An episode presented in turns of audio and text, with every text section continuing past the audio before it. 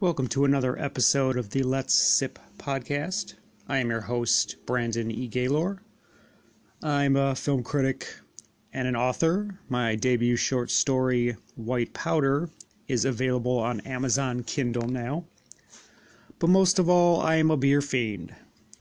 And that's what we're here to do today. We're here to talk about beer. Got to kick off the show with a little bit of positivity. And uh, I'm definitely getting that from the beer I'm sipping on right now. I'm sipping on the double dry hopped version of Revolution's Citra Hero. Uh, Revolution has a limited release of IPAs under the Hero series.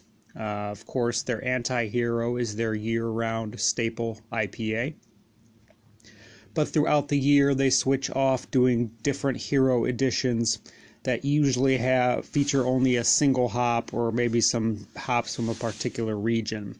So there are hops such as uh, there are beers such as Citra Hero, Galaxy Hero, and Mosaic Hero and Centennial Hero. Well, the Citra Hero is plenty delicious all on its own, uh, but Rev decided to up the ante a little bit and do uh, quite a bit of dry hopping with some extra citra hops for an added wonderful bouquet of uh, citra the citralicious aroma on this beer. There's a little bit of cloudiness to it, but not enough to consider it to be a hazy beer. But the uh, added hop aroma definitely adds to the finished product. Now, this came out a little while ago. It was canned back in August, uh, August 15th to be precise. Uh, so, this can is about a little over two months old, but it has been sitting in my fridge and it's tasting pretty much as good as it was when I first cracked it uh, shortly after I bought it. What's great about the Hero series of IPAs from Revolution is that while they tend to figure one particular, or what tend to feature one particular hop, they are still very balanced IPAs. Uh, they don't just come off as like hop water with a lot of hops in there. They're still a balanced uh, multi IPA, but features plenty of hops for those that are still uh, looking for that West Coast style vibe. And this one's sitting at 7.5% ABV, so it packs a decent punch in the alcohol department but uh, not but not overly so, and not enough to be uh, um, more filling than it ought to be. And since Revolution's barrel aged offerings are just around the corner, and they'll be coming out in cans, uh, now is a great time to remember uh, Revolution's great line of stuff, and to uh, be thankful that we have them in the market in the Chicagoland area for sure they were one of the early pioneers in this new wave of microbrew resurgence. Uh, following the footsteps of Half Acre, uh, I think it was just a couple years behind Half Acre when they first opened their brew pub in the Logan Square neighborhood of Chicago.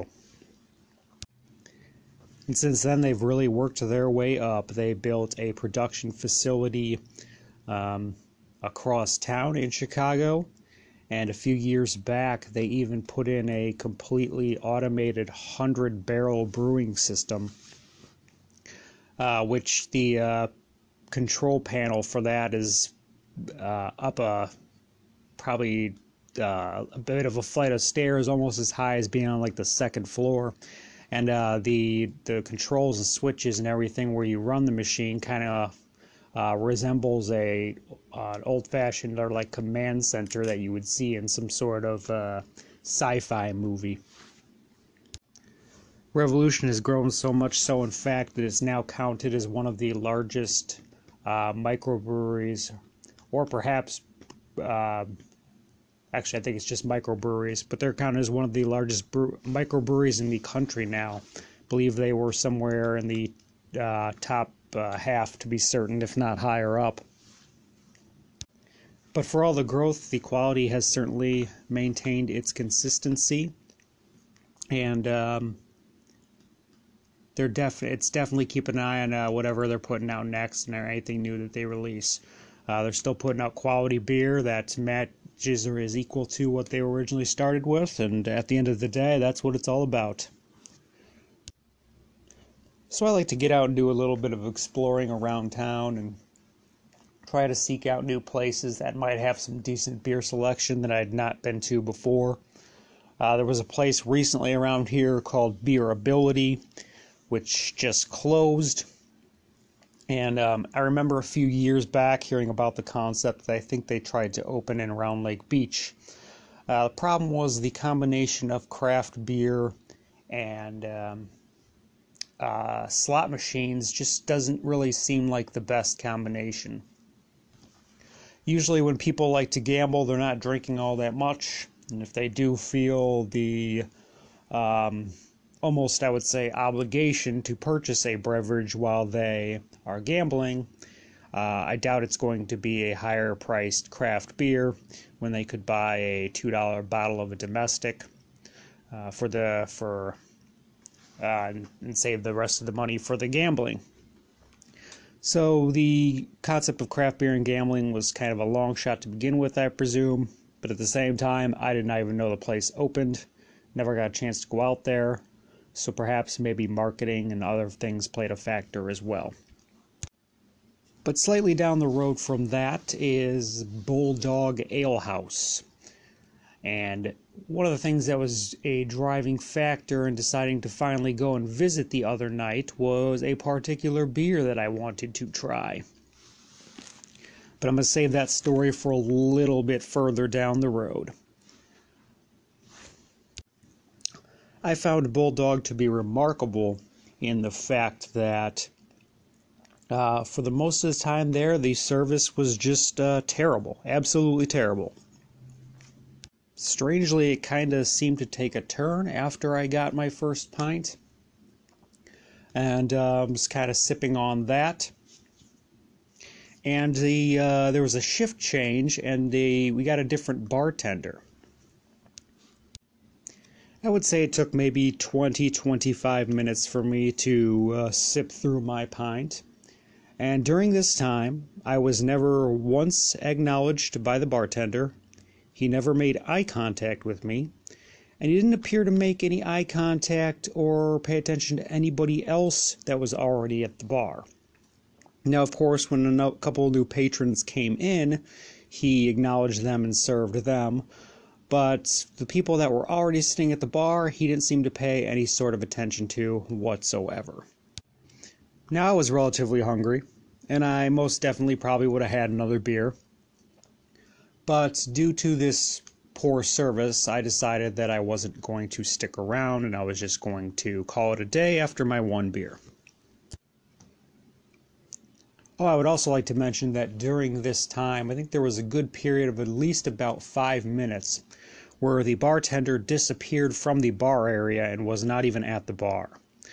Uh, somehow he lucked out in the fact that nobody came up and wanted a drink or wanted to order something, but I thought that was interesting as well that he went to abandon the bar and was doing whatever he was doing on a Friday night. So I wanted to close my tab, and I took a couple of tries before I could finally lock eyes with the gentleman and ask for him to close out my tab. Well, it appeared that I did not have yet have a tab open. My beer was never rang in. So he had to do that before he brought me my tab. Well, I was just watching him. He was fumbling around on his keypad. And considering the beer I ordered was not even yet on the menu, I doubt they probably had an entry for it in their POS system, so that was probably the holdup. So he brings me over the check, and uh, I was rather surprised to see that I was charged $9.68 for a pint of beer. To begin with, the tab said that I had ordered a Deschutes Red Chair, which I had not done. Uh, it was a Deschutes beer. I guess maybe the price ranges would be the same. Uh, but I had ordered the Deschutes Hopzeit, their autumn IPA. Still, I was rather surprised that I was paying uh, uh, almost $10 for a pint of a 7% IPA.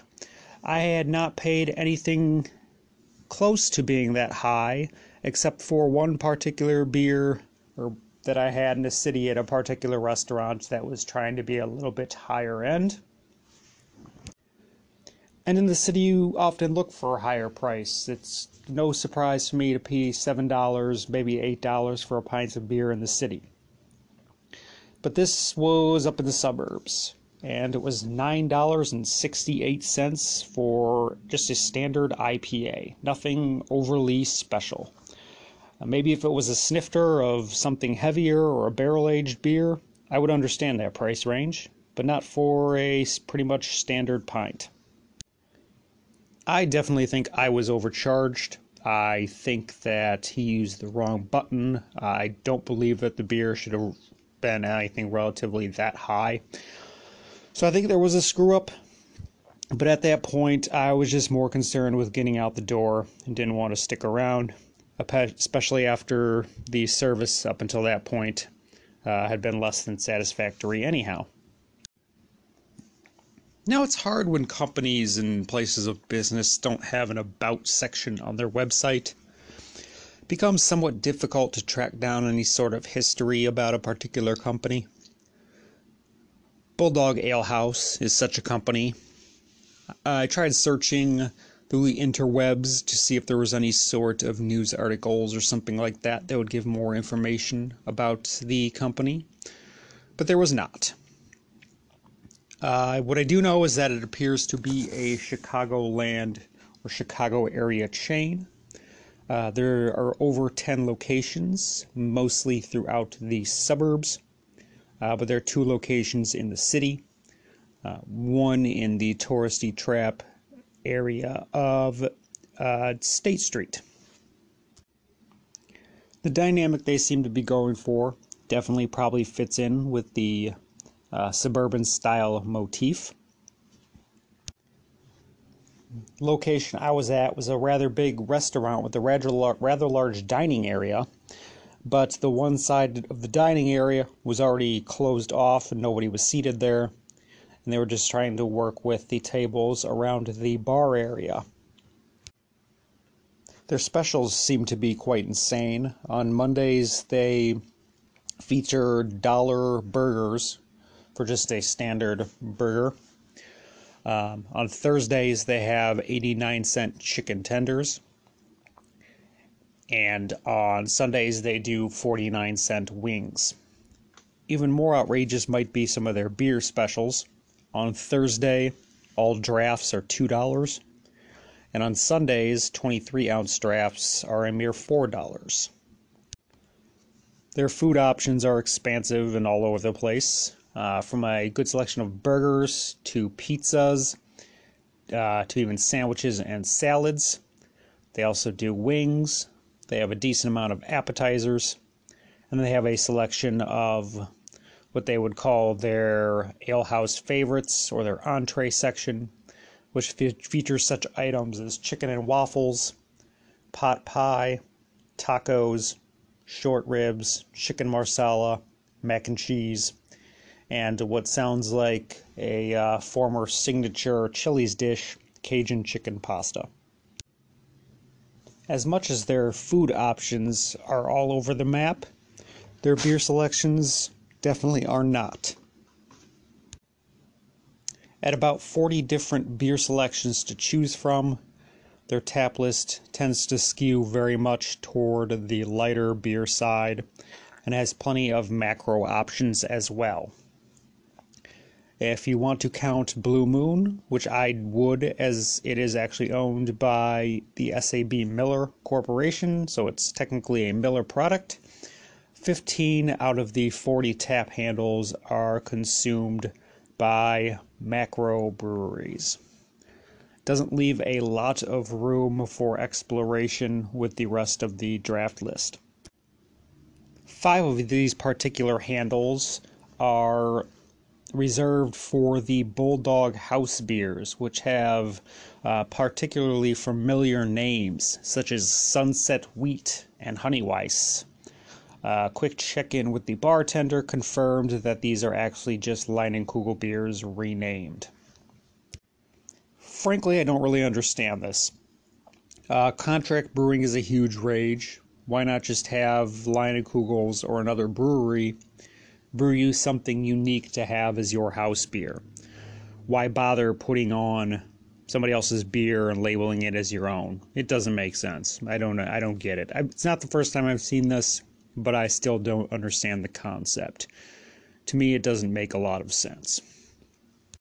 So, for the true craft beer fan, which might be looking for somebody something special to have here, you'll have to wade through plenty of standard stuff like Boston Lager, Stella, Guinness, Modelo, Dos Equis, Heineken, all taking up tap handles. And of the 40 beer options on tap, 15 are in the Pilsner and Lager category. So this tap list definitely skews much more to the lighter beer than the darker beer. If you're looking for something dark like a porter or stout, your only options would be the Parka Porter from Goose Island or Guinness. Uh, Guinness Draught, the original Irish Stout. Uh, the Old Chub Nitro was listed under the Porters and Stouts, although technically it is not really a stout, it is a Scotch ale on nitro. Um, Old Chub is still a great beer. It was nice to see they have it on draft, but it's not really a dark beer either. So anybody who was looking for something special in the dark beer world would be very much disappointed, having only two options out of 40, and one of them was Guinness. There were also plenty of other staple standard stuff you would see from a uh, tap list that you could find at uh, many places that serve a wide range of beer selection, not just particularly one that should specialize in craft beer. Uh, Sam Adams had two more tap handles in that they were pouring the Oktoberfest and Sam 76. Uh, Ballast Point Sculpin, Goose Islands IPA, Goose Islands 312, which could almost be considered falling under the category of the much lighter stuff or macro beers. Allagash White and Bell's Best Brown were all on tap here. There were a few items that were special or that I enjoyed seeing on tap. Uh, there was one called Parker Parka Porter from Goose Island, which I don't believe I've had before, and maybe I've never heard of before. I would have tried that if I uh, had wanted to stick around, which I did not. Uh, the Deschutes Hopzeit, of course, which is what I ended up having. Uh, the Two Brothers Heavy Handed, which is their wet hopped fall IPA. Uh, the Founders Trigo, which I believe is a um, wheat lager. And then uh, Solemn Oaths Punch, punk, punk Rock for Rich Kids, which is a Belgian pale ale A couple others that were nice to see on tap would be the Church Street Devil's Advocate, which is a Belgian strong ale, and uh, Cigar City's Jai Alai. It would have been nice to see a little more local variety in some of the beer here. And to be fair, I did check tap lists at a couple of other nearby locations. Some of the other Bulldog ale houses had a little bit better variety or some stuff that was a little more special or not quite as mainstream as a lot of stuff that I found at this particular location in McHenry. And as I mentioned prior, I did not eat, but I do have to wonder about the quality of the food. Um, there was plenty of different burgers and specialty burgers on the list. All of those were not overly priced, but all in the uh, more than $10 range. $11, $12 is what it looked like the norm for most of their burgers. But then they go ahead and offer a burger for a dollar on Monday. And yes, there's other toppings and accoutrement that make it a special burger whatever, but a burger is still a burger. So they must be making the majority of their money on the food. But uh, some of the food specials do uh, seem questionable as far as the quality of what they are serving up. Uh, dollar burgers, the uh, 89 cent chicken tenders are interesting. Wings, I've seen wing specials to be that relatively cheap on a particular day, so maybe that's a little more reasonable. But to offer chicken tenders for 89 cents and burgers for a dollar to tends to raise some questions, but not quite as much as some of their beer prices. Especially when it comes to Thursdays and all their beer drafts are only $2 for a pint. It's hard to say how they can recoup their money on a keg of craft beer if much of what they're pouring of that craft beer is only they're only charging two dollars for that pint. But then that begs the question of how much craft beer they are actually serving. Perhaps they're selling much more domestics than they are craft, and that's where they're still making the majority of their money from. This could very well be a possibility, especially considering the high range of macro beers there not only the ones uh, mentioned that were hogging up many tap handles, but they had plenty of bottled options as well. But if they're pouring a lot of craft beer out on Thursdays for only $2 a pint, they've got to be losing money, at least on the beer. So my guess is they're trying to make up for that in the food category. And the food was not all that cheap, it was moderately priced and their menu was all over the map. So perhaps uh, the food is definitely where they're trying to recoup some of that. They're off with the beer, cheap beer prices they're offering on their beer specials. Again, I mentioned on Sundays, 23 ounce drafts are only $4, so that's relatively moderately priced as well. It was also troubling to see half of the restaurant empty on a Friday night at about 9 p.m. It's understandable that it's past dinner time, but you would think you'd still see a little bit of, um, little bit of liveliness, a little bit of traffic even at that time.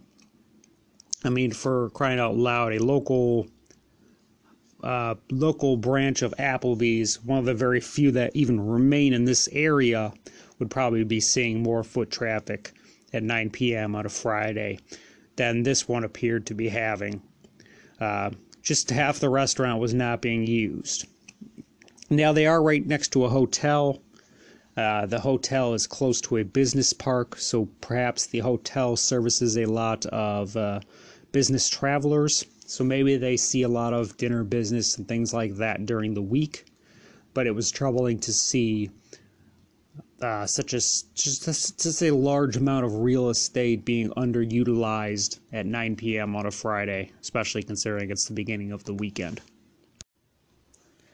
Now, I certainly always wanted to make it a point to get to new beer establishments uh, in the area that I haven't yet been to. But there was something else driving me to go to Bulldog Ale House that particular evening. And that was the fact that I happened to notice on Untappd that they were pouring the latest iteration of Lagunitas Born Yesterday. Now, for anybody who may not know, Untappd, without the E, is a social media app that allows you to check in beers and check in locations, kind of like Foursquare, but basically allows you to keep track of all the beers you've drank and allows you to rate them and uh, share messages with friends and share um, comments with friends and things like that. It's very much a social media app for beer lovers. But recently, they've added such features that businesses can use the software to manage their tap lists and keep an up to date list available on the internet at all times. It also has a nearby feature which will show you what people in your particular vicinity might be drinking either at home or at other uh, established watering holes. So this is how I found out that Bulldog was pouring the Born Yesterday, uh, which is Lagunitas' version of a uh, wet hop ale, uh, fresh hop ale, uh, to match right along with the fall season. And in past years it proved to be outstanding. Uh, between that and their Waldo's Triple IPA, I think those are two of their best limited release IPAs that uh, you can find out there. Uh, they were super delicious. Uh, Waldo's was great, but I remember Born Yesterday just even being that much more tremendous. So I was definitely looking to get my Born Yesterday on. So when I arrived at Bulldog and got my beer menu, I didn't have to per- peruse it very long um, till I, you know, because I knew what I wanted. So I told the bartender I wanted the Born Yesterday. And that's when she hit me with the truly tragic news. They were all out of the Born Yesterday. She then proceeded to tell me that they had a tapping event on Wednesday, two days prior to this day, um, and the uh, the keg had been not a quarter barrel but a half barrel.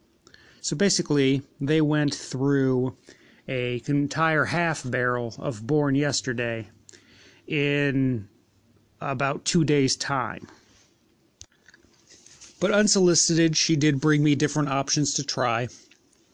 Uh, they had recently tapped the Deschutes Hopzeit, their autumn IPA, which was not yet listed on the menu. So she gave me a sampling of that, as well as uh, the Jai the Ballast Point Sculpin, and the uh, Surly Extra Citra. Now, each of these beers I had already had before, uh, but it was nice of her to at least give me a, those to try and just to uh, have the taste. I don't know if she she might have assumed that I probably was already familiar with all the beers, especially when I was looking for Born yesterday in particular. But as I was sipping on those, she then brought me a sample of the Two Brothers Wet Handed, which is their wet hopped seasonal uh, IPA for the uh, fall season. So I got to try a sample of that as well. Needless to say, none of these really came close to Born yesterday, but I settled on the Deschutes. This bartender was great. She was attentive, and um, she made sure I got my beer. But shortly after that, I was not far along in my beer when her shift ended and she had to leave. This is where things all started to go downhill. Once she left, the other bartender took over, and that's when the customer service took a steep, steep decline into the uh, unacceptable range. But the original bartender did tell me something interesting that on the days they have the $2 drafts, that this that applies to all drafts. Nothing is off limits uh, from that special. So basically, they tapped a keg of Lagunitas born yesterday on a Wednesday to basically flip that around on a Thursday and sell pints of that for only $2. That to me seems like somewhat of a losing proposition. It's great for the consumer, but it can't be profitable in the long game, especially if you're looking to establish yourself as an ale house, or if the ale house is the vibe that you truly want to uh, match with. If you're looking to just be a bar and restaurant with beer, that's one thing. But if you're calling yourself an ale house, you should have to hold yourself to a little bit of a higher standard and be a little bit more careful. It would be tempting to return for the extremely cheap beer, that's for sure. But due to the level of customer service that I experienced, I just have to think I have to force myself not to return. It's just a matter of principle here. And if you don't want to take a look at the customer service, just look at the way they handle the beer. Like I said, many of the draft options were staples that you could find at many places. Nothing too special. Uh, local establishments definitely have more of an eclectic variety of beer. And the, the the steep discounts and pricing on the beer is is uh, questionable as well when it comes to a place that um, should be giving a little bit more respect to their beer program. In the brief time I spent sitting at the bar, I noticed them pulling out a lot more domestic bottles and pouring domestic drafts than they were pouring anything else. Overall, Bulldog Ale House proved to be a massive disappointment. I felt disrespected, and I felt the beer was disrespected. And somehow, I feel like that's the bigger of these two tragedies. That will do it for this episode of the Let's Sip podcast. I'm your host, Brandon E. Gaylor. Podcast theme music composed by Brandon E. Gaylor. Special thanks to Anchor.fm for hosting the podcast. Feel free to follow us on Instagram at Let's Sip Podcast. Thank you very much for sipping with us, and we'll drink with you again next time. Bye bye.